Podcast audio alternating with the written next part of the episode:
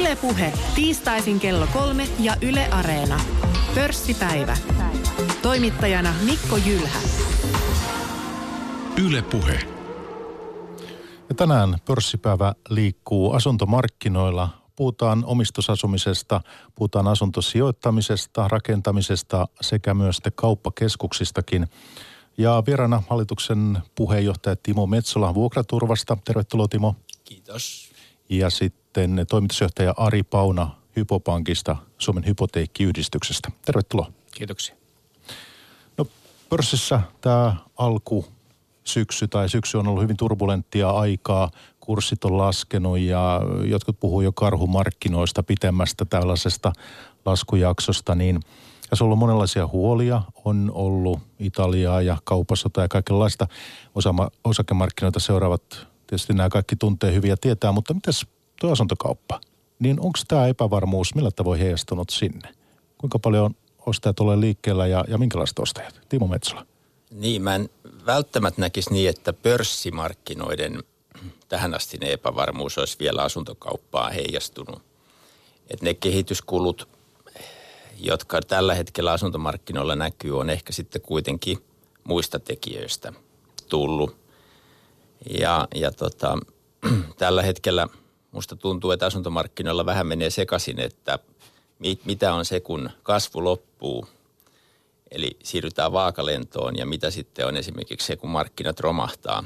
Et, et, nythän kasvu on ollut, ollut hyvin voimakasta asuntomarkkinoilla viime vuosina ja nyt näyttää selvältä, että vastaavanlainen kasvu ei enää jatku. Eli ollaan siir- selvältä näyttää se, että on vähintäänkin vaakalennon vaiheeseen siirrytty, mutta se ei tarkoita vielä sitä, että asuntomarkkina olisi esimerkiksi romahtanut. Nämä käsitteet on kovin eri asioita ja se on mun mielestä hyvä pitää erillään, mutta tämmöinen ähm, tietty ehkä tota, hyvin vahvan taloustilanteen kääntyminen heikommaksi, niin kyllä sitä mun mielestä asuntomarkkinatkin tällä hetkellä peilaa. Mutta eikö asuntomarkkinat ja rakentaminen perinteisesti, näähän on aika syklisiä ollut? Erittäin syklisiä ja se on ihan normaalia. Että täytyy muistaa se, että korkoelvytys ja, ja voimakas talouskasvu, mitä meillä on näin matalajan korkojen aikana viime vuosina ollut, niin se on luonnollista, että se on nostanut asuntotuotantomääriä hurjiksi.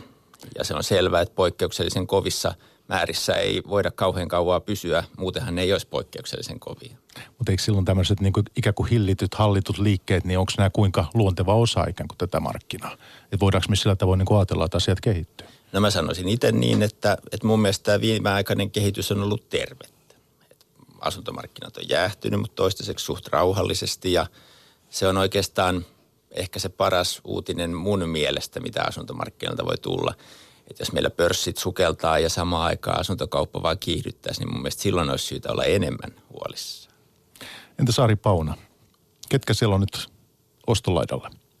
Kaikki, joilla on maksukykyä ja vakavaraisuutta ja, ja, ja lainanottokykyä, sanotaan näin päin. Mutta ehkä se iso kuva kuitenkin lähdetään pörssistä ja markkinoista on se, että kyllähän tänä aikana olemme nyt oppineet viimeisen kahden vuoden jälkeen, että, että ei ole enää olemassa su- koko Suomen asuntomarkkinoita. Näin se vaan valitettavasti on, että viimeiset mohikaanitkin antaa nyt periksi, kun katselee vaikka S P-kotien asuntomarkkina-analyysiä tänään. Eli jos säästöpankkiritkin on sitä mieltä, että asuntomarkkinoiden iso jako vaan voimistuja on tullut jäädäkseen, niin ei siinä kyllä, siinä sanotaan näinpä, että pääministeri Sipilällä on aikamoinen haaste kääntää tämä kaupungistumisen virta toiseen suuntaiseksi. Mm. Eli on hirveän tärkeää ymmärtää, että kun me peilataan kuitenkin tänä päivänä vielä aikaan ennen, ennen finanssikriisiä, jolloin oli koko Suomen kolmenaan asuntomarkkinat, niin ei niitä enää ole. Ja, ja näissä niin kuin kasvukeskuksissakin kysytään, ketkä näistä pysyy perässä ja mukana ja mitä sitten siellä kasvukeskuksen, vaikkapa pääkaupunkiseudun sisällä tapahtuu eri alueille ja kaupunginosille. Kaikki vaan, mikä on pääkaupunkiseudullakaan, niin ei ole kolmenaan asuntomarkkinaa. Eli, eli kyllä tämä on hyvin sirpaloitunut tämä markkina ja kyllä tässä niin kuin tapahtuu se, mikä on niin kuin odotettavissakin ollut, että asunton ostaminen ja asuntoon sijoittaminen, se ei ole mikään bulkkijuttu, eikä se ole mitään kansankapitalismia. Mm. Eli se on hirveän tärkeä iso, iso kauppa, jossa ostat omaksi tai sijoittajat. Eli, eli kyllä siihen pitää suhtautua niin kuin huomattavasti niin kuin analyyttisemmin ja harkitsevaisemmin ja käyttää asiantuntijoita. Mutta kyllähän me on eletty kaksituhattakymmenluvulla niin tällaista hyvin voimakasta asuntosijoittamisen buumia. Onko no, tämä hiipunut nyt? No Kyllä, viimeiset tota, melkein kymmenen vuotta sitten, niin, niin täällä oli ensimmäisiä pienoireja, jotka aloitti näitä asioita. Ja nyt sitten niin kuin kymmenen vuoden aikana esimerkiksi hyvä, hyvä tilasto, niin asuntosijoittamiseen otetut lainat on noussut niin kuin melkein nollasta niin kaksikymmentä miljardiin euroa pelkästään kymmenessä vuodessa. Et jos, jos nyt otetaan tuolta niin kuin kotitalouksien asuntovelkojen joukosta pois ne, ne asuntosijoituksiin varten otetut lainat, niin veikkaanpä, että voi olla, että, että kotitalouksien omistusasuntolainojen määrä on vaan laskenut viime aikoina. Niin mä itse asiassa olisin ehkä vähän siitä eri mieltä, että kun tässä Ari, Ari kommentoi, että tällä hetkellä liikkeellä on kaikki ne, joilla on rahaa ja luoton saantikykyä, niin mä olisin sitä mieltä, että näin ei se asia kyllä ihan ole. Että et tällä hetkellä liikkeellä on tavallista enemmän suhteessa tällaisia kokemattomampia asunnonostajia. Oli sitten kysymys asuntosijoittajista tai oman asunnon ostajista, ja ainakin se vaikutelma, jonka mä saan, niin aika moni sellainen pidempään asuntomarkkinoilla toiminut on aika varovainen tällä hetkellä. Ja, ja tota, tiedän muista keskusteluista, että et ei, ei tämä kauhean kaukana ole siitä, miten Arikan asian, asian näkee, mutta, mutta tota, erittäin tärkeä pointti on, on tämä isojakokeskustelu ja, ja, ja siinä niin tästä... Tästä tota, Ari mun mielestä ansaitsee siitä tunnustukseen, että vuosikymmenen vaihteessa, kun, kun lähdit tästä puhumaan, niin tosi moni piti tätä isojakopuhetta ainakin nyt liioitteluna. Jos, jos ei ihan perättömänä, niin kuitenkin liioitteluna. Ainakin se oli populismia. Kyllä, siis se oli, se oli tällaista niin kuin, se oli vähän niin kuin väärin sanottu. Kyllä.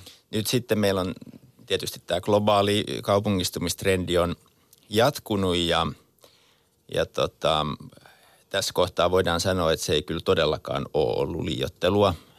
Sanotaanko, että ehkä enemmänkin kehitys, kaupungistumiskehitys, työpaikkojen keskittyminen Suomessakin on ollut entistäkin voimakkaampaa tai, tai jopa voimakkaampaa kuin mitä, mitä edes, edes povasit silloin vuosikymmenen alussa. Ja, ja tämä nyt on sitten näkynyt asuntomarkkinoille niin, että selvästi kun nyt arvaillaan, että mitä ensi vuosikymmenellä tapahtuu, niin nyt se konsensusveikkaus on, että tämä kehitys vaan jatkuu. Ja se tekee sen, että, että myöskin niin kuin, ei, ei enää tarvitse puhua niin kuin Kainuusta tai maaseudusta, vaan aika moni tuommoinen keskisuuri kaupunki on, on vaikeuksissa, jos ei sitä pidetä tulevaisuuden voittajana. Se asuntomarkkina on saattanut mennä yllättävän heikoksi. Ja, ja kuvaavaa on se, että just tässä tuli joku iso välitysketju mainittua, mutta esimerkiksi kiinteistövälittäjät vetäytyy keskisuurista kaupungeista. Onhan se aika huolestuttava merkki. Se on juurikin näin, ja se mitä sanoin tuossa, että ketkä ovat liikenteessä, niin, niin kyllähän siinä on taustalla sitten polarisaatio. Vaikka niin kun otetaan nuoret, niin, niin kyllä me ollaan nyt saavutettu Suomessa semmoinen tilanne, että vaikka haluaisit omistusasuntopolulle, niin ei sulla ole eväitä. Ja, ja sitten samaan aikaan me nähdään ihan selkeästi edelleen, on niin kuin ainakin pääkaupunkiseudulla, isoissa kaupungeissa, niin omistusasuntoon halutaan. Siihen on uudelleen herätty, on kerätty niitä A S P-säästöjä ja muita säästöjä ja, ja, ja meillä on kuitenkin aika tiukat luotonmyöntökriteerit ja, ja silti kuitenkin niin kuin ainakin meillä viisitoista prosenttia on lainahakemukset lisääntyneet viime vuodesta, että ollaan vielä viime vuotta edellä. Mutta kyllä mä oon huolestunut siitä, että ei täällä Suomessa kaikki, jotka haluaisi, niin pääse omistuasuntopolulle. Ja toisaalta oon mä tosi tyytyväinen sitten siihen, että vuokra-asuntotarjontaakin on tullut. Mutta että soisin että vuokra, vuokrapyyntöjä vähän taipuva jo pikkuhiljaa. Mm. No tähän nyt sitten, kun puhutaan kasvukeskusten ja etenkin pääkaupunkiseudun hintatasosta, niin, niin itse olen jonkun verran huomannut tällaisia, että, että yksittäiset ihmiset lähtevät hakemaan sitten niin kuin edullisempaa asuinympäristöä muualta. Ne, joille se on mahdollista. Esimerkiksi eläkeläiset. Espanja tietysti tuttu kohde vuosien takaa, mutta Albania, tietysti Portugali, tämmöisiä aika...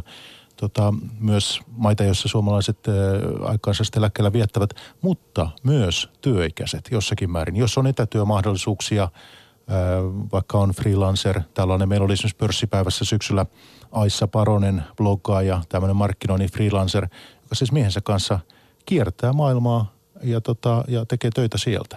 Niin onko tämmöinen ilmiö jotenkin... Voitaisiko me ajatella, että tästä tulee enemmän valtavirtaa jatkossa? Että lähdetään hakemaan, kuvitellaan vaikka Kotkasta tai jostakin edullisempia asuntoja ja, ja tehdään, tehdään niin etätöiden kautta. No pakko sanoa tästä etätyöasiasta, että olihan niitä jo aikoi sitten. Tuolla meilläkin, meilläkin niin kuin Kemijärven suunnalla niin tehtiin etätöitä siellä Kemijoen varrella, mutta sitten sit kuitenkin routa porsaan kotina jo.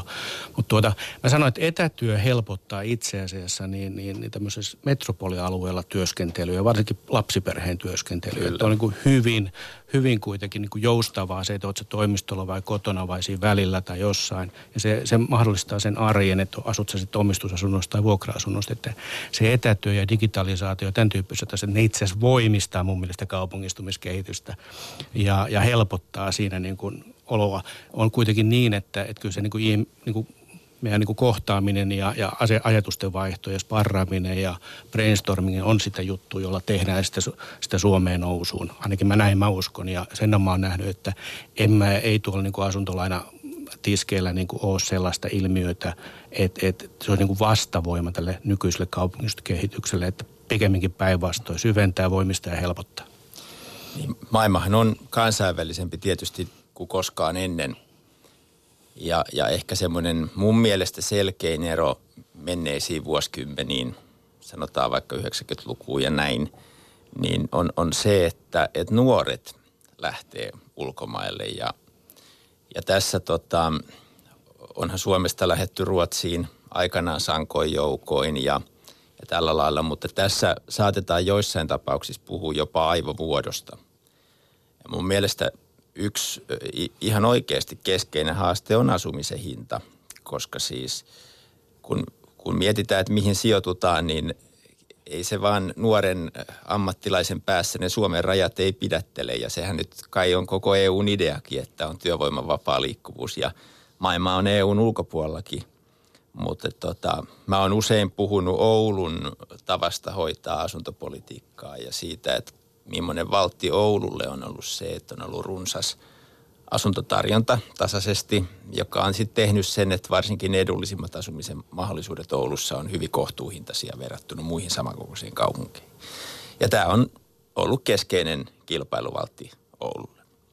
Sen takia sinne on helppo yritysten sijoittua ja on, on, on, saa järkevillä ehdoilla äh, tota, sitten henkilökunta-asuntoja. Ja nyt kun me ajatellaan koko Suomeen, niin sen sijaan, että me nähtäisiin tämmöistä vastakkainasettelua, että Helsinki vastaa muu Suomi tai Helsinki, Turku, Tampere vastaa muu Suomi. Niin mun mielestä meidän täytyisi niin kuin ajatella koko Suomen kilpailukykyä, koska se on ihan selvä, että verorahoitusta kuitenkin virtaa näistä isoista keskuksista sitten, sitten muuhun Suomeen. Ja se on koko maan asia, että miten nämä johtavat keskukset Suomessa pärjää. Ja, ja tätä kautta myöskin sitten se, että meillä esimerkiksi tehdään ihan päätöntä asuntopolitiikkaa, ei valitettavasti edelleenkin, niin se on tosi harmillista, koska kun Helsinki ja, ja kaikki Suomen keskukset on joka tapauksessa niin aika lailla reuna-alueella, niin erityisesti meillä on siis vetovoimatekijöitä täällä myöskin, on paljon hyvää, mutta se, että asumisen hinta on niin korkea kuin se tässä on, niin se on kyllä ongelmallista. Aikanaan me esimerkiksi Euroopan kemikaaliviraston Tota, koko uuden henkilökunnan, kun se virasto aloitti, niin heidän sijoittumisensa Suomeen hoidettiin. Ja kyllä se niin kuin aikamoista oli se hämmästely siihen, että miten tämä hintataso voi tämmöinen olla. Se juuri on ja me on tässä nyt monta vuotta jo puhuttu sen, sen, sen mukaan, että tota, pitäisi tehdä rakenteellisia asioita. Ne kuuluisat vapaavuoren normit alkoivat edelleen kesken. Mm. Ja, ja mä oon monta kertaa nostanut, että talkoot on muuttunut jo savotaksi ja mikä on seuraava sitten teitä. Ja, ja tota, niitä odotellessa, niitä odotellessa ja, ja soisin, ettei tätä asiaa niin kuin lakasta maton alle ja, ja Ruotsin mallia hoideta velaksi. Tämä onkin hyvä, että mainitsit tuon Ruotsin, nimittäin siitähän on oltu huolissaan tuossa alkuvuonna, viime vuoden puolella hintatasosta ja markkinoista siellä, niin mitä sinne kuuluu nyt? Suomalaiset tietysti aina kiinnostunut, miten länsinaapurilla menee.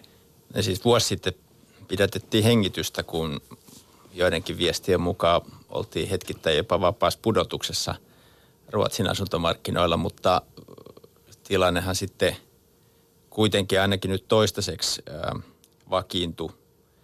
Se tuli korjausliikettä, varmaan ihan tervetullut sielläkin. Ja tässä kun toimittaja kysyy, että, että, että, että mitkä tekijät on vaikuttanut Suomen asuntomarkkinoihin, niin mä luulen, että varsinkin tämmöisten enemmän elämänkokemusta omaavien ostajien valintoihin on vaikuttanut se, mitä Ruotsissa tapahtuu viime syksynä, koska siis meillähän on, jos lyhyesti sanotaan, niin on tämmöinen uskomus, että kun on talouskasvua ja matalat korot ja, ja hyvä työllisyys ja, ja, ja kaupungistuminen ja, ja, ja tämmöinen löysä lainananto, että et peräti niin kuin jokainen näistä tekijöistä yksittäin niin kuin estäisi asuntojen hintojen laskua. No Ruotsissa oli vuosi sitten nämä kaikki viisi ja silti tultiin aika rytinällä alaspäin. Että tota, sehän ei tarkoita sitä, että eikö nämä kaikki tekijät olisi tosi myönteisiä niin kuin asuntokauppaa siivittäviä tekijöitä, mutta silloinpa just voikin käydä niin, että tulee aivan tolkuttomia kaksinumeroisia hinnannousuja ja sitten jossain kohtaa korjausliike. Mutta täl- tällä hetkellä Ruotsissa sitten jännitetään tietysti sitä, että, että kun asuntolainoja lyhennetään ja se tavallaan niin kuin asuntolainan tällainen niin kuin iso kuva on, on, on muuttunut niin kuin ikuisesta vekselistä vähän lähemmäs normaalimpaa lainaa, että mitkä ne sitten yli vuosien ne vaikutukset siihen kenttään on. Suurin, suurin huoli siellä nyt on kyllä kansantalouden tasolla on se, että korot lähtee nousuun myös Ruotsissa, niin, niin mitäs sitten tehdään? Eli, eli pitäisi maksaa tuota korkeampia korkoja ja, ja mitäs käy kulutukseen ja nyt kun sitä asuntotuotanto on hyvin hiljaista, niin mitä käy asuntojen hintojen mm. muutoin. Heillä on, on kuitenkin oma keskuspankki. Kyllä, kyllä, mutta siellä paikallista hienosäätöä voidaan tehdä. Mutta Ruotsi on mun mielestä ajanut itsensä hirveästi, niin kuin, ihan niin kuin tietoisesti nurkkaan. Et sieltä on vaikea niin kuin päästä. Ja sitten on tämä vuokrasääntelykuvio, joka on ihan järjetön, joka tekee sen, että ei ole normaali joustoi vuokramarkkinoiden puolella. Joo, juuri niin näin.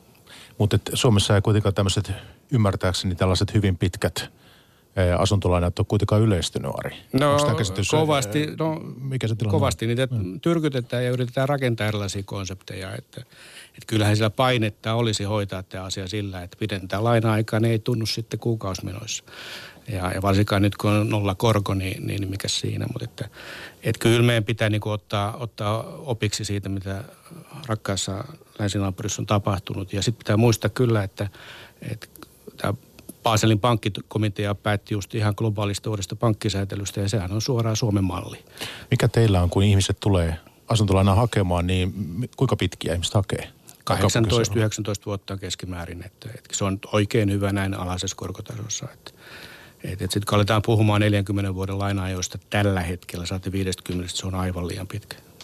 Niin, tuossa tota, korot on nyt mainittu jo parikin otteeseen tässä keskustelussa, niin kyllähän nyt ainakin näin, itse kun olen tällainen rivitoimittaja, enkä, enkä ää, korko niin kun markkinoita sen syvemmin tunne, niin kyllä niin kun katsomon puoleen nyt näyttää kuitenkin siltä, että ei tässä nyt lähiaikoina kyllä Euroopassa mitään koronnostoja nähdä.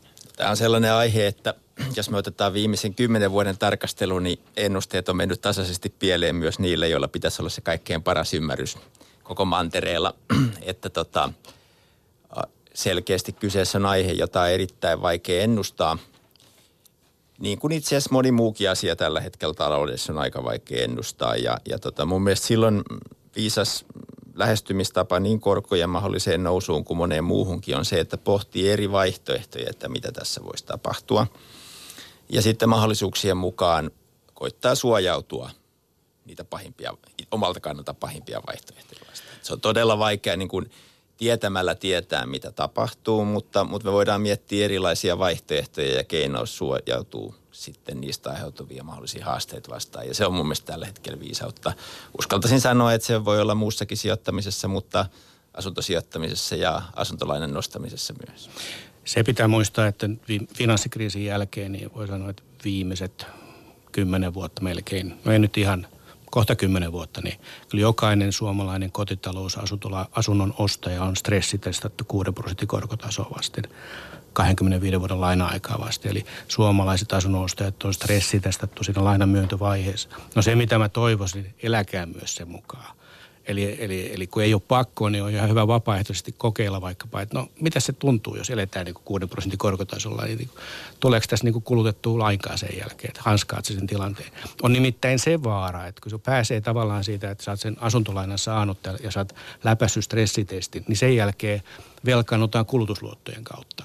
Ja sitten siitä tuleekin liian iso potti hallittavaksi. No sitten se, mikä ei, mitä ei stressitestata, ne on taloyhtiöt. Ja tämä taloyhtiölainotus. Ja, ja siellä, se, siellä se piileekin se ongelma, koska ne luototusasteet on tehty myynnin jouduttamiseksi kovin korkeiksi. Ja siellä on myöskin tonttirahastoratkaisuja ja tämän tyyppisiä uusia, uusia tuota, välineitä käytetty. Että siellä on niin kokonaisvelkataakka aikamoinen ja kun siihen iskee korko, niin se on aikamoinen nousu. Ja sitten kun siihen iskee vielä päälle näiden yhtiölainojen hinnoittelukatkot kolmen vuoden välein, niin se on aikamoinen kakku. Eli myös marginaali voi muuttua. Kyllä. Siihen Ari viittaa. Jota... Ja se marginaali voi muuttua yhä syössä niin kuin vaikka kolmen vuoden korkojen nousuun vastaavalla tavalla. Tehdään sillä lailla, että palataan näihin, puhutaan vielä näistä taloyhtiölainasta ja puhutaan tonttirahastoista ja muista, mutta otetaan tähän väliin niin, niin kuin pörssisijoittajan näkökulmaa ja puheenaiheena tässä niin S R V, Y I T, Citycon ja Kojamo eli entinen V V O. Ja tuota, tämä rakennusyhtiö S R V on ollut paljon esillä kauppakeskus Redin ongelmien takia. O P:n analyytikko Matias Rautionmaa korostaa, että S R V on sijoituskohteena kuitenkin monitahoinen, eikä Redi ole sille akuutti ongelma tässä vaiheessa. No niin kuin S R V-haasteet liittyy aika paljon pitkälti siihen sen kauppakeskuksen toteutukseen ja se, se rakennusurakka niin ei, ei, ei, ei tuottanut sellaista tulosta, mitä yhtiö toivoi ja aiheutti tappioon. Ja tämä on niin kuin ajanut S R V niin kuin taloudellisesti mielessä niin kuin ahtaalle ja enemmänkin liittyy tähän, tähän se S R V:n tilanne. Nyt kun kauppakeskus on valmis, niin ne tappiot sieltä pitäisi myöskin sitten päättyä. Ja kauppakeskus nyt alkaa elämään sitten vähän niin kuin omaa elämäänsä osakkuusyhtiönä. Ja, ja sitä kautta niin se, se kaari on vähän pitempi, eli, eli tyypillisesti tuollainen kauppakeskus nousee, nousee niin kuin kolmen vuoden aikana, vakiinnuttaa semmoisen paikkansa ja nousee niin kuin jaloillensa, että tässä vielä tämän niin kuin alkutaipaleen osalta, niin ei vielä oikeastaan voida niin kuin tuomita, että onko se onnistunut vai ei, että se tullaan näkemään sitten kolmen vuoden päästä. Akuuttia niin kuin hätää tämä itse niin kuin kauppakeskuksen onnistuminen ei, ei S R V:lle sinällään niin kuin tuo. Entäs jos ne kauppakeskuksen vuokratuotot jäävät sitten kuitenkin tulevina vuosina odotettua heikommiksi, niin mitä se S R V:lle merkitsee? No... Se on tietysti sitten niin kuin huonompi sijoitus ja huonompi investointi näille, ketkä on, on lähtenyt sitten siihen kauppakeskukseen sijoittamaan ja S R V myöskin niin kuin neljäkymmentä prosenttia siitä omistaa. Ja sen niin kuin tuotto jää totta kai sitten niin kuin matalemmaksi.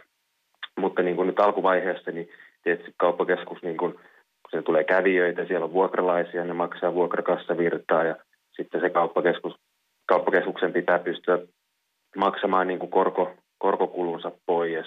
Ja sitten niin kun jää viivan alle tulosta, niin joka tapauksessa niin, niin, niin sen, sen kyllä pitäisi niin kun tehdä positiivista kassavirtaa jo tämän niin kun ylösajovaiheen aikana. Että toki niin kun jonkunnäköinen teoreettinen riski on siinä, että se kassavirta jää negatiiviseksi, niin, niin sitten täytyy niin kun miettiä uudelleenrahoitusta tai tällaista niin kun pääomitusta, mutta sellaisesta katastrofitilanteesta niin, niin, niin eh, ollaan kyllä mun käsitykseni mukaan vielä aika kaukana. S R V:n osake on liikkunut tuossa noin kahdessa eurossa tässä viime aikoina. Miten hyvin sinusta tämä nykyinen hinta niin heijastaa sitten yhtiöarvoa? No se nykyinen hinta on tosi alhaalla, jos ajatellaan niin kuin S R V:n tasearvoon, että sehän on merkittävästi yhtiön oman pääoman arvoa alempana, mutta se, se varmaan tulee se, se hinnoittelu siitä, että nämä kauppakeskuksen urakkatappiot oli niin suuria, että tässä tulee niin kuin taseeseen liittyviä kysymysmerkkejä sijoittajilla, että, että pärjääkö yhtiö ilman osakeantia tästä tilanteesta ja saako se sitten kassavirtaa kerättyä normaalilla liiketoiminnalla. Niin tällaisia niin kuin duubioita, mä uskon, että osake tällä hetkellä hinnoittelee. Että jossain määrin mä kyllä uskon, että S R V tällä hetkellä elää sitä synkintä vaihettaan. No edetään nyt sitten S R V:stä Y I T:hen ja Y I T puolesta rakentaa tuohon Pasilaan Helsingissä tätä Triplaa valtavan kokoista kauppakeskusta ja siihen yhteyteen sitten ö, myös asuntoja ja muuta. Niin ö, nyt sitten S R V:n ja Redin vaikeuksista on paljon puhuttu. Ö, mikä mielestäsi puoltaa sitä, että Y I T:lle ei kävisi vastaavanlaista sitten Triplan kanssa? No mun käsittääkseni niin Y I T:n Tripla-projekti on lähtenyt alusta asti aika, aika hyvin liikkeelle. Se on mennyt aikatauluissa ja suunnitelmien mukaisesti. Ja toki siinäkin oli, oli alussa vähän infratöiden kanssa viivästystä, mutta Y I T pääsi siinä niin kuin oikaisemaan vähän, vähän aikataulujen edelle, kun esimerkiksi alkuperäiseen suunnitelmaan verrattuna niin pystyttiin tekemään Pasilan asemalle tällainen väliaikainen asemanratkaisu ja pystyttiin sitä purkamaan se, se vanha kokonaisuudessa, niin se tietysti vähän auttoi. Että siinä mielessä niin tässä ei ole tullut sellaisia viivästä, viivästä, viivästyviä tekijöitä, niin kuin Redissä oli se kahden vuoden valitus, valitus mikä viivästytti, että Tripla on päässyt alusta asti niin kuin oikealla uralla ja se on myöskin, niin kuin, myöskin jos katsoo kauppakeskusta, Triplan kauppakeskusta vertaa sitä Rediin, niin Triplassa on jo kahdeksankymmentäviisi prosentin vuokrausaste, vaikka kauppakeskus avautuu vasta noin vuoden päästä, että vuokrausaste on mennyt niin kuin aika, aika etupainotteisesti hyvin. Mahtuuko nämä kaikki kaupan neliöt, niin onko niille kysyntää? Mikä sinun näkemyksesi on? Tämähän on aihe paljon herättänyt keskustelua.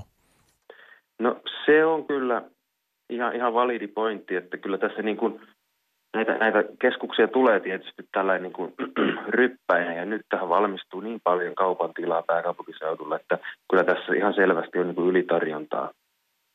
Ja sitten niin kuin avainkysymys kai lienee se, että kuinka pitkä ja kuinka suurena tämä muuttoliike pääkaupunkiseudulle Helsinkiin jatkuu, että se riittää sitten tyydyttämään tai kattamaan tämän kasvavan tilatarpeen. Että se tullaan näkemään sitten vähän pidemmällä aikavälillä, mutta lyhyellä aikavälillä niin kyllä varmasti ylitarjontaa on. Ja, ja silloin niin kuin kaikki niin kuin heikompien kaupan tilojen omistajat, he tietysti joutuu kärsimään ja kärsijöitä tässä markkinassa varmasti sitten löytyy. Uusien, uusien kauppakeskustilojenkin niin ylösajo on pitkä aika, että, että, että kun kuluttajat löytää, löytää uuden kauppapaikan, niin siihen kestää pitkä aika. Onko Citycon, Citycon siis omistaa kauppakeskuksia Pohjoismaissa ja Baltiassa, ymmärtääkseni kohteita heillä yli neljäkymmentä, niin onko Citycon tässä skabassa niin voittaja vai häviäjä? No Citycon on kyllä häviäjän puolella, kun Citycon kuuluu näihin kiinteistöjen omistajiin. Että Cityconinkin tuloskehitystä niin on rasittanut se, että on näitä heikompia sijainteja on portfoliossa. Ja kun sä olet sijoitusyhtiö, niin vaikka se ei nyt niin, kuin, niin älyttömän suuri olisi se heikompien sijaintien osuus, niin se, se riittää pilaamaan sitten yhtiön tuloskehityksen. Sitten vielä loppuun niin lyhyesti asuinrakentamisen tilanteesta, että tuota, miten itse näet sen tilanteen siellä, että sijoittajakysyntä on ymmärtääkseni vähentynyt ja miten tämä nyt sitten näkyy niin kuin rakennusyhtiöiden tuloksissa jatkossa? Joo, asunto, asuntorakentamisen niin kuin suhdanne on nyt kääntynyt laskuun ja, ja varsinkin nämä yksityiset pienemmät sijoittajat on, on tullut varovaisemmiksi. Asuntoja on rakennettu tosi paljon, varsinkin näitä pieniä. Ja tota, markkina on vähän niin kuin kyllästetty ja, ja, ja silloin ja sit tietysti niin kuin vuokralaisia, löytyykö niihin kaikkiin sitten vuokralaisia ja näin, näin edespäin. Niin asuntomarkkina näyttää niin kuin sijoittajapuolelta vähän aikaa niin kuin kyllästetyltä. Mutta sitten taas niin kuin toisaalta niin kuin isommassa kuvassa niin kuin rakennusyhtiöiden näkymät, niin ei ne niin kauhean huonoilta silti näytä. Tässä tilanteessa niin kuin yrityksillä menee aika hyvin ja yritykset haluaa lisää tilaa ja esimerkiksi toimitilojen kysyntä on, on hyvä ja siellä puolella kiinteistömarkkinat toimii hyvinkin vilkkaasti. Että asuntomarkkina on nyt niin kuin kyllästetty, toimitilamarkkinassa on vielä, vielä niin kuin aktiviteettia. Mikä suomalaisista rakennusyhtiöistä olisi niin kuin sinun pikki mielenkiintoisin sijoittajan näkökulmasta tällä hetkellä? No mun mielestä mielenkiintoisin on Y I T tällä hetkellä, että niin kuin koko rakennussektoriahan on, on, on tota, painettu aika paljon alaspäin tässä tämän suhdanne heikkenemisen ja suhdanne epävarmuuden niin kuin myötä, mutta sitten Y I T:n tulokseen nyt on tulossa sitten vasta näitä toimitilahankkeita, niitä nyt ei vielä ole yhtiö pystynyt tulouttelemaan, niin niitä on iso määrä ja ne on aika hyviä sijainneiltaan ja, ja toteutuskin on on niin kuin onnistunut, niin sieltä kautta mä uskon, että tulee tuloskasvua paljon isompaa, mitä niin kuin tämä asuntorakentamisen heikkeneminen nyt niin kuin vie pois. Että tota, Y I T:ssä niin, niin uskon siihen tulosnäkymään kyllä lyhyellä aikavälillä. Ja sille, joka on kiinnostunut asuntosijoittamisesta, niin sittenhän myös pörssistä löytyy tämä Kojamo, eli entinen V V O, hyvin merkittävä toimija asuntomarkkinoilla ja nimenomaan siis vuokra-asuntomarkkinoilla, niin öö, mites siellä osakekurssi on liikkunut siinä noin yhdeksässä eurossa, niin minkälainen sijoitus, niin case ja sijoitustarina sinun mielestä Kojamossa on kyse? No Kojamossa on, tota, ää, siinä saa niin kuin suhteellisen pienellä vaivalla ja pienellä pääomalla aika hyvin niin kuin hajautetun ää, asuntosijoitussalkun, että jos, jos, jos sijoittaa Kojamon osakkeeseen, että kaksi kolmasosaa portfoliosta on pääkaupunkiseudulla ja sitten oliko se kahdeksankymmentä prosenttia on, jos sitä laajennetaan vielä Tampereeseen ja Turkuunkin, että niin kuin hy- hyvillä niin kuin kaupunkikohtaisilla sijainnilla se portfolio ja sitten kun asuntosijoittaminen tietysti on tämmöisen ää, matalan ää, tuoton ää, sijoitus, niin osinkotuotto siitä saa semmoisen kohtalaisen kolmisen prosentin osinkotuoton, mutta sen lisäksi niin mä näkisin, että Kojamolla on hyvä hyvät mahdollisuudet kasvattaa sitä osinkoa. Ja itse asiassa kasvu, kasvu, kasvua niin kuin auttaa se, että kun Kojamolla on näitä säänneltyjä asuntoja vielä omassa taseessaan, niin näissä on sitten potentiaalia arvonnousulle, ja sitten tämä arvonnousu taas voidaan käyttää hyödyksi sitten salkussa velkaa kasvat, velan kasvattamiseen ja sitä kautta uuden portfolion taas hankkimiseen. Eli kasvunäkymä on suhteellisen hyvä mun mielestä Kojamossa. Entä minkälaisia riskejä? Kuvitellaan, että talouskasvu tässä vaikka nyt merkittävästi hidastuu ja sitten myös ehkä asuntojen hinnat, entä jos ne ei kehity jatkossa, jatkossa niin kuin ne on tässä viime vuosina kehittynyt kasvukeskuksissa, niin, niin minkälaisia riskejä Kojamo-osakkeeseen liittyy mielestäsi? No tietysti asuntojen hintakehitys on, on se suurin riski, että jos jostain syystä lähtisi laskuun pienten kerrostaloasuntojen hinnat näissä kasvukeskuksissa, niin, niin se toisi niin kuin tietysti välittömästi laskua tuohon Kojamon tulokseen. Sitten tietysti nämä, tämä vuokrakehitys, että mun mielestä Kojamossa kaikista suurin riski on se, että, että tota, jos tämä asumistukijärjestelmä Suomessa muuttuisi, jos sieltä niin kuin tukea vähennettäisiin, niin se, se olisi omiaan sitten heikentämään Kojamon näkymiä. Mutta sinällänsä niin kuin, tällainen niin kuin korkojen nousua ja ää, esimerkiksi korkojen nousuriski on niin kuin Kojamossa suhteellisen hyvin suojattu. On pitkä lainasalkku ja se on täysin, täysin tota, korkosuojattu, että sellaista akuuttia ei ole. Että jos inflaatio lähtee ylöspäin, niin sitten taas se perinteisesti kyllä pitäisi tukea myöskin vuokrakehitystä ja sitä kautta niin kuin kompensoida sen korkojen nousu. Yle Puhe, pörssipäivä. Ja siinä oli puhelimen päässä analyytikko Matias Rautionmaa O P:stä hän, ja tuohon voisi lisäyksenä kuitenkin S R V:n kohdalle mainita sen, ja on ehkä syytä mainita, että Redin toimitusjohtaja Pia Svensk joutui jättämään työnsä ja siirtyy uusiin tehtäviin. S R V mukaan kauppakeskuksen uusi vaihe kaipaa myös selvästi uudenlaista johtajuutta. Ja lisäksi tuon puhelun jälkeen niin S R V on tiedottanut Helsinki-Vantaan lentoaseman terminaali kaksi laajennushankkeen käynnistymisestä ja ensimmäisen vaiheen kokonaiskustannusarvio siitä noin kaksisataaviisikymmentä miljoonaa euroa. Varsinainen sopimus allekirjoitetaan ensi keväänä. Tämä vaan pienenä updateina tohon ja meillä on pörssipäivä menossa, hyvä kuuntelija, ja täällä vieraana tänään hallituksen puheenjohtaja Timo Metsola Vuokraturvasta ja sitten toimitusjohtaja Ari Pauna puolestaan Hypopankista eli Suomen hypoteekkiyhdistyksestä. No niin, hyvät herrat. Kun ollaan tämä Matiaksen puheenvuoro tässä kuultu, niin kumpi haluaa aloittaa? Te tässä puheluaikana terotitte kyniänne. Timo. Kiinnostava puhelu Matiaksen kanssa. Mitä tulee näiden rakennusliikkeiden kannattavuuteen, niin nythän tähän asti siis kauppa on käynyt hyvin. Eli, eli kaupankäyntivaikeudet on, on sellainen asia, mitä me ennakoidaan tulevaisuuteen, ja se tämänhetkinen tulosheikkous ei mun mielestä ainakaan pääasiassa kyllä niistä seurausta. Ja mun mielestä varsinainen syy on paljon huolestuttavampi, eli, eli työn hinta, alihankinta, urakoiden kustannukset ja rakennustarvikkeiden kustannukset on karannut niin korkeiksi, että edes tällaisessa suhdanteessa nämä isot rakennusliikkeet ei ole pystynyt tekemään hyvää tulosta. Se on, se on mun mielestä huolestuttava ylikuumenemisen merkki ihan näin jo niin kuin suhdannesignaalina. Ja mun käsityksen mukaan taas sitten nämä ää, listaamattomat alihankkijat on osin tehnyt aivan erinomaisia tuloksia. Eli, eli tavallaan se kilpailu resursseista on muodostunut niin kovaksi, että se on, se on niin kuin pilannut näitä rakennusliikkeiden tuloksia. Tämä on mun käsitys. Ja, ja, ja sitten tässä Matias viittasi siihen, että on tehty paljon pieniä asuntoja. Sehän on totta, että tämmöisiä kolmekymmentäviisi viisikymmentäneljä on tehty varsin paljon. Mutta nyt jos me katsotaan, että missä markkinoilla olisi se kaikkein kovin niin kuin tarve ja pula, niin se olisi kolmekymmentäviisi alaspäin, sanotaan viisitoista kolmekymmentäviisi neliöä.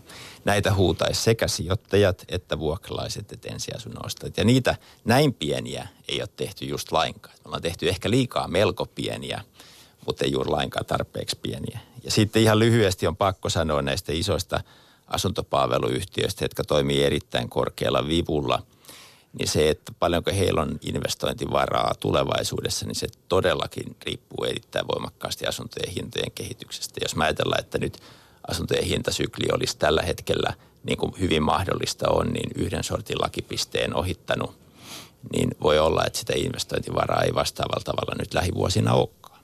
Mutta te olette myös Vuokraturva niin merkittävä tuota asuntosijoittaja. Teillä on parikin asuntorahastoa ymmärtääkseni. Mutta ne ei ole auki yksityissijoittajalle siis.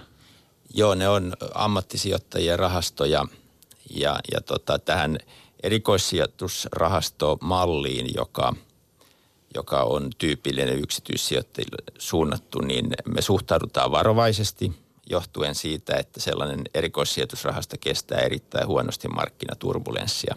Me kaksituhattaseitsemän ehdittiin Aktian kanssa julkaista, että me semmoinen perustettaisiin, mutta sitten skenaario työskentelyn pohjalta vetäydyttiin ja se oli ihan hyvä, koska vuotta kaksituhattaseitsemän seurasi vuosi kaksituhattakahdeksan.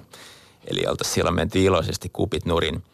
Ja siis näin, näin lyhyesti haasteena on se, että tietysti jos tulee markkinaturbulenssia, tulee lunastusta vaikeampaan mahdolliseen aikaan.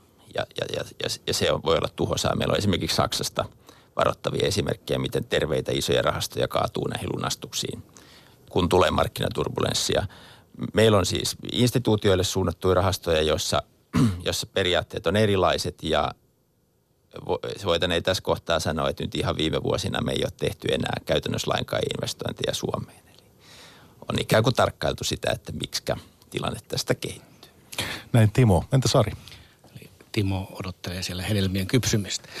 Tuota, oikein mahtava puhelu ja, ja, ja, ja asia, josta ei ole hirveästi juteltukaan näissä, näissä meidän keskusteluissa. Ja mä otan pankinjohtajan näkökulman ja pohtisin sitten tässä näitä rakennusyhtiöitä siitä näkökulmasta, että mikä on rahoituksen saatavuus ja hinta näillä eri yhtiöillä. Ja nyt mä haluan puhua pörssiyhtiöiden lisäksi kaikista rakennusyhtiöistä, koska siellä on keski, keskisarjaa ja pientä ja on monenlaista haastajaa näille isoille ja kaikki yrittää saada sitä markkinaosuutta. Ja, ja nyt on vaan niin, että tämä pankkeja koskeva pakottava sääntely niin tulee vaikuttamaan kaikkien näiden rakennusyhtiöiden mahdollisuuksiin saada rahoitusta asunto, asuntotarkoituksiin. Ja siellä on ihan selkeä keskeinen linja, eli, eli rahoitusta saa omistusasuntojen tekemiseen suhteellisen porkkana laitettu sille, että pankit rahoittaa omistusasuntojen kasvattamista, mutta että sitten tämä asuntojen rakentaminen, erityisesti vuokratarkoituksiin markkinaehtoisesti, niin se on kovien pääomavaatimuksien alla. Ja, ja nyt on mielenkiintoista nähdä, että mitä nämä eri rakennusyhtiöt lähtee tekemään tässä. Ja mehän tänä päivänä juuri neuvotellaan kaksituhattakaksikymmentäluvun kohteista ja niiden, niiden rahoitusratkaisuista ja tämän tyyppisistä asioista. Että soisin, että rakennusyhtiöt niin isosta pieneen on pörssissä tai ei olisi hyvin läpinäkyviä ja kertoisi näkymistä ja tilanteista ja, ja yksityiskohtaisesti. Samaan hengenvetoon haluan sanoa, että olisi mielenkiintoista tietää, että ketkä rahoittaa ketäkin. Eli kun me ollaan, ollaan haarukoitu, että uutistuotannon asunto-osakeyhtiön velka, noin niin kuin rakentamisen aikainen velka, noin viisi miljardia euroa sitovat luottovastuut, niin kenellä nämä velat on ja, ja kuka niistä vastaa, niin hirveän iso kysymys, joka vaikuttaa myöskin yhtiöiden arvon kehitykseen. Ja sitten on pakko sanoa, että kyllä niin kuin Kojamo ja Sato, vähän tuntui siltä, että meni nyt analyytikolla Sato ja Kojamo vähän sekaisin siinä kohtaa, kun puhuttiin näistä, näistä säännellyistä, säännellyistä asunnoista. Et mä ymmärtääkseni Kojamo ei omista enää näitä, näitä lainkaan, mutta että pakko sanoa kyllä, että tämä on erinomainen kehitys. Ja nyt me nähdään niin kuin pörssin kautta, että mitä vuokramarkkinoilla menee Kojamon kautta ja, ja, ja tuota...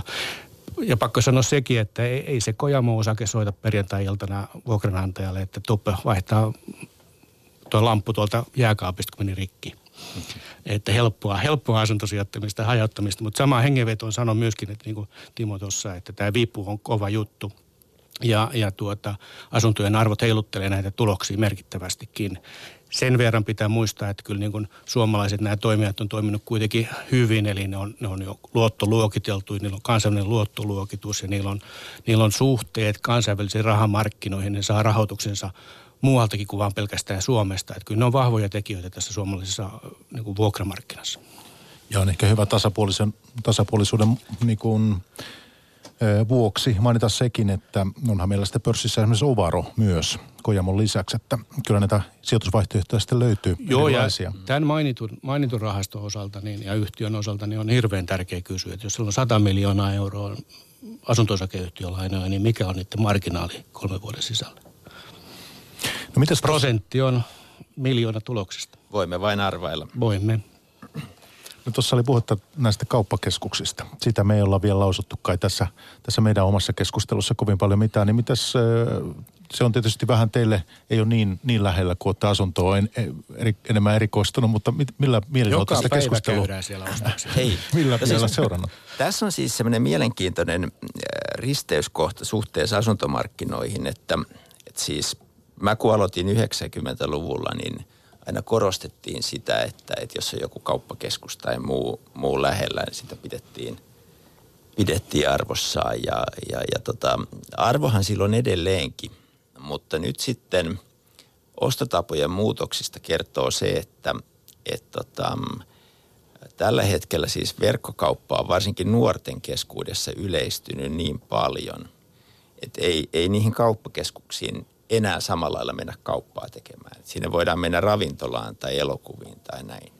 Mutta periaatteessa niin kuin jokainen asunto on nyt ostarin naapurissa, koska, koska ostotavat on muuttunut. Jos me kuvitellaan, että Suomeen saadaan tämä jenkkityyppinen Amazonin malli, että isoissa kaupungeissa tunnissa tulee verkko-ostokset omalle kotiovelle. Niin kyllähän tämä on, tämä on iso muutos.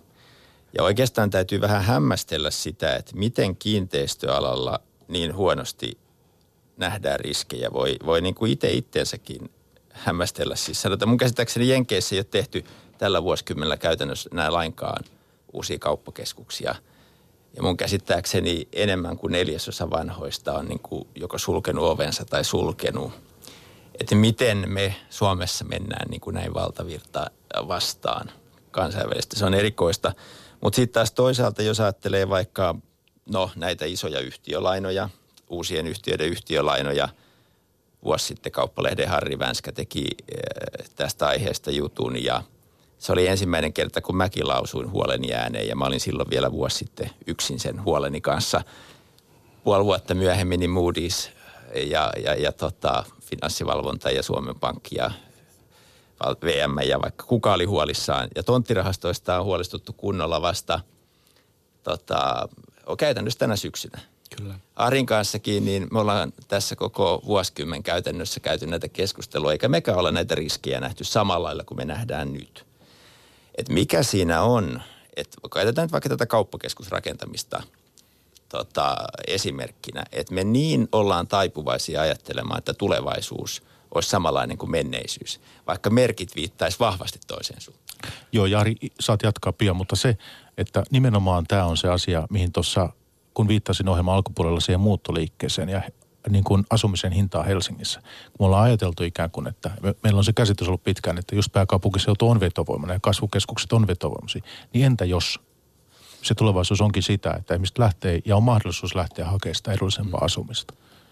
No ky- kyllä mä sinänsä uskon, että Suomen kokoiseen maahan tänne mahtuu muutama sellainen vahva keskus, jotka, jotka kehittyy. Mutta edes niissä niin ei, ei esimerkiksi asuntojen hintakehitys tule olemaan tasasta nousua, vaan kyllä sinne tulee, asuntomarkkinat on aina ollut syklisiä ja tulee aina olemaan syklisiä. Ja jos jossain ruvetaan kuvittelemaan, että näin ei olisi niin kuin vaikka Lontoossa tai Manhattanilla viime vuosikymmenen puolivälissä, niin sitten vasta iso romahdus tuleekin. Koska, koska tota, tähän niin kuin korjausliikkeet suuntaan ja toiseen kuuluu kuvioon, mutta, mutta mun mielestä isompi ja tärkeämpi kysymys kuin se, että huolehditaan, että nouseeko nyt varmasti asuntojen hinnat jatkossakin, niin olisi koittaa ottaa vaikka nyt siitä Oulusta mallia ja pyrkii valmist- varmistamaan se, että paikkakunnalle muuttaville se edullisin tarjolla oleva asunto, asumisvaihtoehto ei olisi kovin kallis. Silloin, silloin on ikään kuin mahdollisuus muuttaa työn perässä ja, ja se avaa monta muuta hyvää asiaa. Ja silloin myöskin niiden muiden asuntojen hinnoittelu sitten asettuu sille terveen viuhkamaisesti siihen päälle. Joo, eli jos ottaa koppia näistä asioista, niin, niin, niin seuraavan hallituksen kaikkein keskeisin asuntopoliittinen linjaus työllisyyden ja talouden rinnalla on myös nämä isot liikenneinvestoinnit.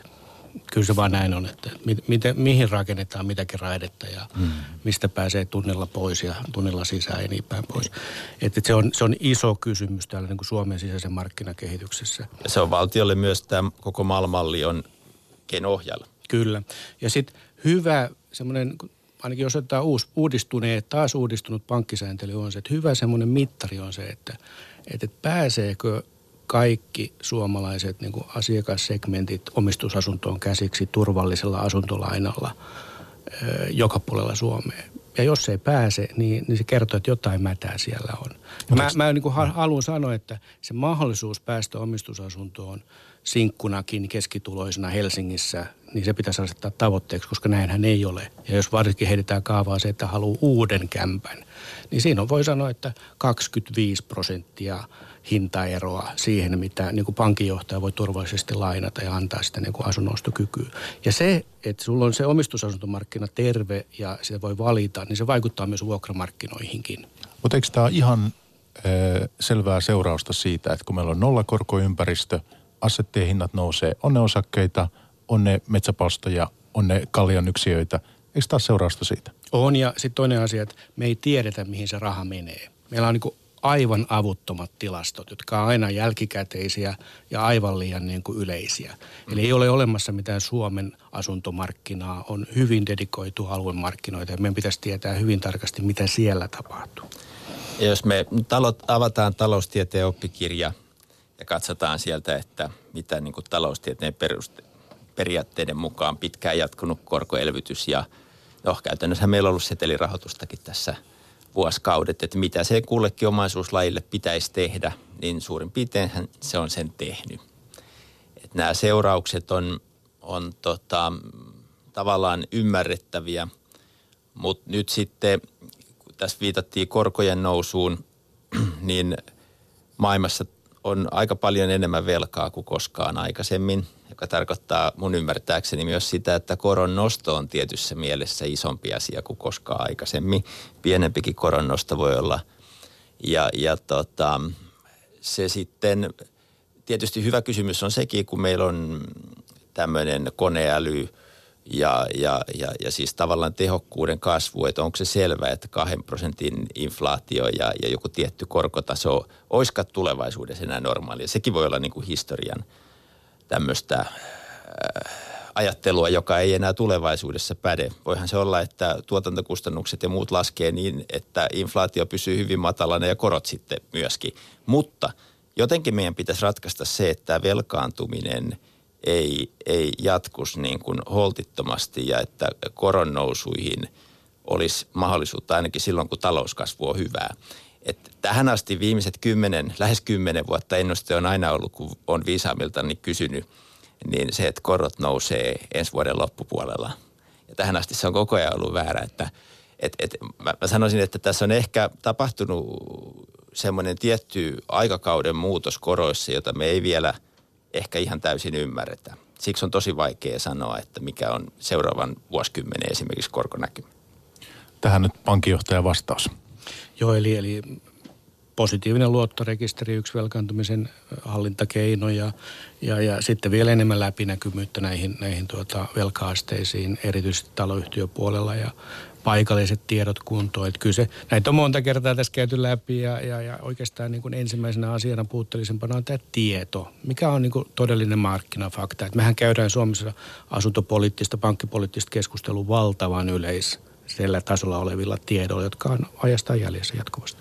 No nyt sitten meillä on tässä vajaa kymmenen minuuttia pörssipäivän jäljellä ja tänään Ari Pauna ja Timo Metsola meillä vieraana. Niin ennen kuin tehdään yhteenvetoa keskustelusta, niin haluaisin sen, Ari, sinulta kysyä, että kun itse osakemarkkinoita seuraan jossakin määrin aika aktiivisesti kuitenkin, niin siellä on tullut monenlaista erilaista palveluntarjoajaa, verkkovälittäjää ja toisaalta me tiedetään, että miten maksuliikenteen puolella on tullut uusia palveluntarjoajia, Alipaytä ja PayPalia ja, ja, ja mitä kaikkea. Niin miten se nyt sitten tämä pankkimaailma elää tällaista digitaalista murrosta? Ja Nordealla on suuret tämmöiset digitalisointihankkeet, O P:llä on. Miten tämä tulee vaikuttamaan asuntokauppaan? Tuleeko teille ihan uudenlaista kilpailua ja miten te siihen aiotte vastata ja, ja onko teillä minkälaisia suunnitelmia? Siis Suomessahan on tällä hetkellä jo suomalainen asuntokauppa, asuntorahoitus on hyvinkin digitalisoitu verrattuna muihin, muihin kilpailijoihin. Pitää aina muistaa sitten Suomen kohdalla, että tämä on periferia ja pieni periferia onkin. Eli, eli meillä on viisi miljoonainen kansa ja kolmesataa pankkia. Ruotsissa on kymmenen miljoonaa asukasta ja sata pankkia. Lähdetään siitä. Mm. Eli kuinka monta niin kuin pankkia meillä tarvitaan täällä ylipäätänsä. Tuskin näin sitten, montaa jatkossa.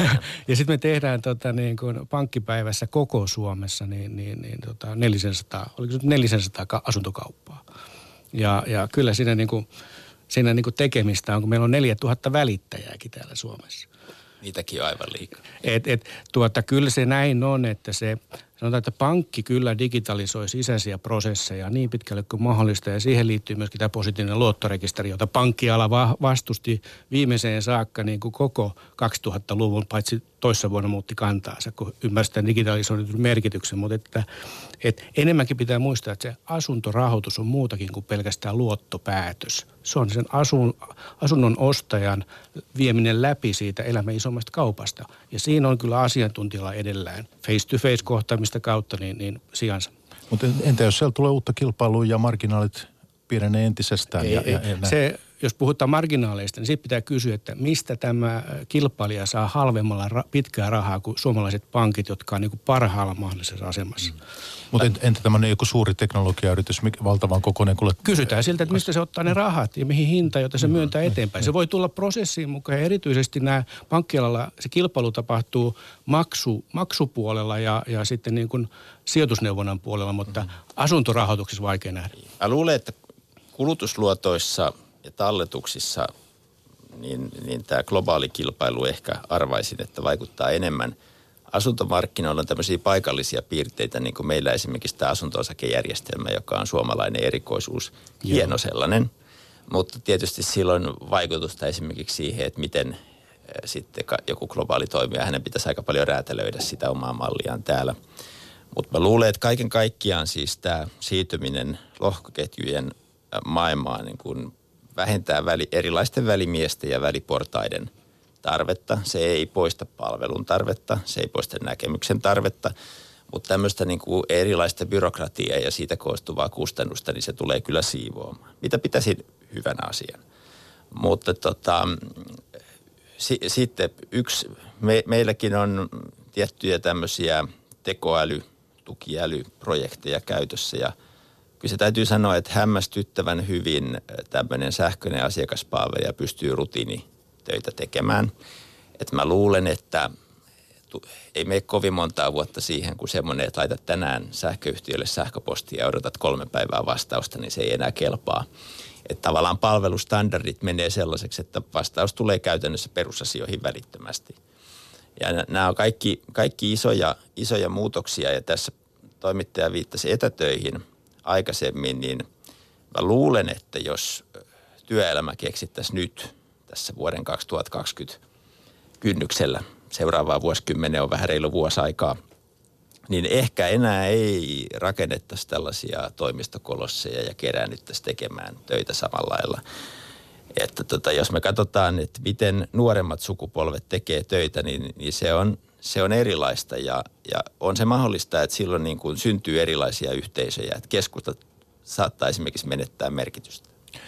Nyt tähän lähetyksen loppuun, niin tehtäisikö sillä tavoin, että kun tuolla saattaa olla meillä kuuntelijoissa ää, potentiaalisia niin kuin asunnon ostajia ja miettiä asuntokauppaa, niin, niin mietitään vähän heidän kannaltaan tässä loppuasia.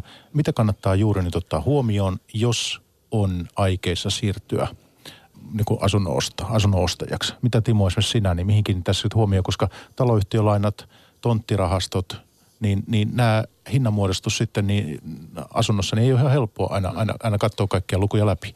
No, me ollaan valtakunnallisessa lähetyksessä, niin neuvot voisi olla monessa asiassa vähän poikkeavat, mutta se mikä on mun mielestä yhteistä, niin on, on se, että kannattaa varoa tällä hetkellä suurta velkavipua. Meillä on kuitenkin merkkiä siitä, että erityyppisiä korjausliikkeitä saattaa tulla, jolloin jos miettii, että otanko erittäin suuren lainan ja ostan ton unelmieni ja asunnon vai etenenkö vähän maltillisemmin askelin, niin itse ehkä olisin tällä hetkellä sillä maltillisemmalla kannalla.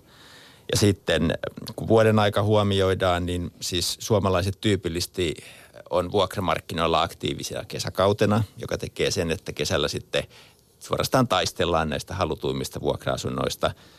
Jos ei ole ihan pakko ajoittaa vuokra-asunnon vaihtoa kesäkauteen, niin, niin, niin tämä sydäntalvi on niin kuin vuokralaisen näkökulmasta parasta aikaa, koska nyt on kilpailua vähemmän ja, ja pystyy järkevästi vertailemaan ja vähän miettimäänkin. Tämä on myös sellainen, mitä ollenkaan äh, ei välttämättä tulla edes ajatelleeksi.